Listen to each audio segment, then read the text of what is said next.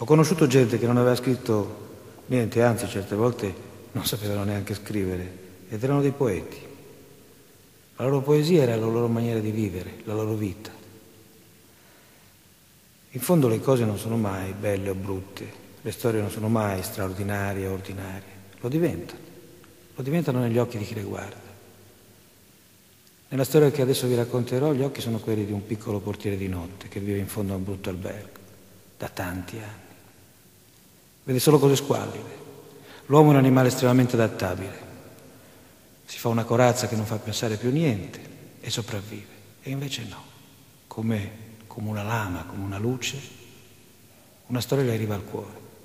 E sarà proprio negli occhi di questo mino inutile che questa storia diventerà straordinaria. Io lavoro al bar di un albergo a ore. Porto sul caffè a chi fa l'amore. Vanno su e giù coppie sempre uguali. Non le vedo più neanche, neanche con gli occhiali.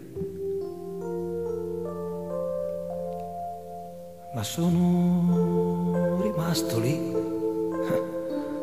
lì come un cretino, vedendo quei due arrivare un mattino puliti, educati, sembravano finti, sembravano proprio due santi dipinti.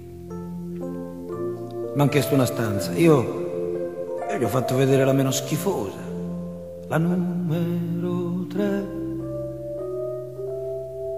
E ho messo nel letto i lenzuoli puliti, poi, poi come San Pietro gli ho dato le chiavi, gli ho dato le chiavi di quel, quel paradiso. E ho chiuso la porta sul loro sorriso. Io, io lavoro al bar di un albergo a ore, porto sul caffè a chi fa l'amore. Vanno su e giù coppie tutte uguali. Non le vedo più neanche, neanche con gli occhiali. Ma sono rimasto lì come un cretino.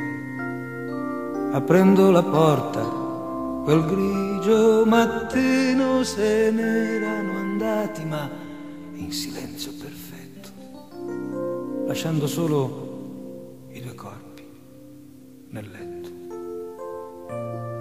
Io, io lo so che non c'entro, però, però non è giusto morire a vent'anni e poi, e poi proprio qui. Me li hanno incartati in bianchi lenzuoli e l'ultimo viaggio l'han fatto da soli, né fiori né gente, solo, solo un furgone. Ma là dove vanno staranno benone. Io lavoro al bar di un albergo a ore, porto sul caffè a chi fa l'amore io sarò un cretino, ma chissà, chissà perché. Non mi va, non mi va più di dare a nessuno la chiave del numero tre.